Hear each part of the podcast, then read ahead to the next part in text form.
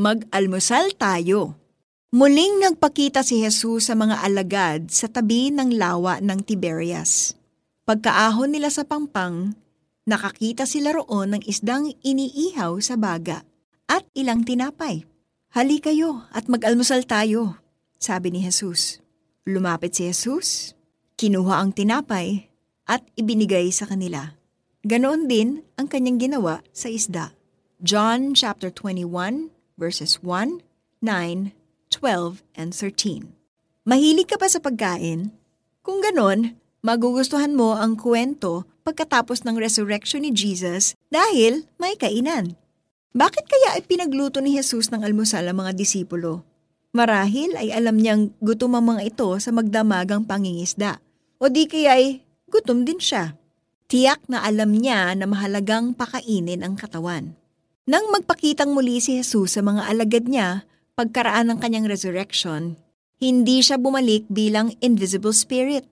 Na-resurrect ang kanyang katawan, na kanya ring katawan nang mag-ascend siya sa langit. Makikita natin dito na mahalagang bahagi ng tao ang katawan. Ayon sa mga taga Filipos chapter three verses twenty to twenty-one, papalitan ang ating panlupang katawan ng maluwalhating katawan pagpunta natin sa langit. Ngunit sa ngayon, kailangan nating pangalagaan ang ating earthly bodies. Paano? Kumain ng masustansyang pagkain at magpahinga ng sapat araw-araw. Kung may panahon mang kailangan mong magpuyat, tiyakin na hindi mo ito aaraw-arawin. Kailangan din ng exercise. Maaring mag-fasting dahil may mabuting na idudulot ito, pero may panahon at lugar para rito. Kasing halaga ng pagpapahalaga natin sa ating soul at spirit ang dapat na pagpapahalaga natin sa ating katawan. So, nag-almusal ka na ba? Let's pray. Lord, salamat sa katawang ipinagkaloob ninyo sa akin. Tulungan ninyo akong pangalagaan ito ng mahusay, na may wisdom at pag-iingat, dahil temple ito ng Holy Spirit. In Jesus' name, Amen. Para sa ating application, i-review mo ang mga kinain mo nitong nakaraang linggo. Masusustansya ba ang mga ito? Kumain ka ba ng tama sa oras?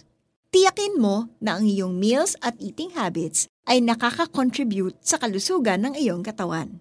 Huwag kalimutang mag-swipe left para pumunta sa iyong prayer list at manalangin.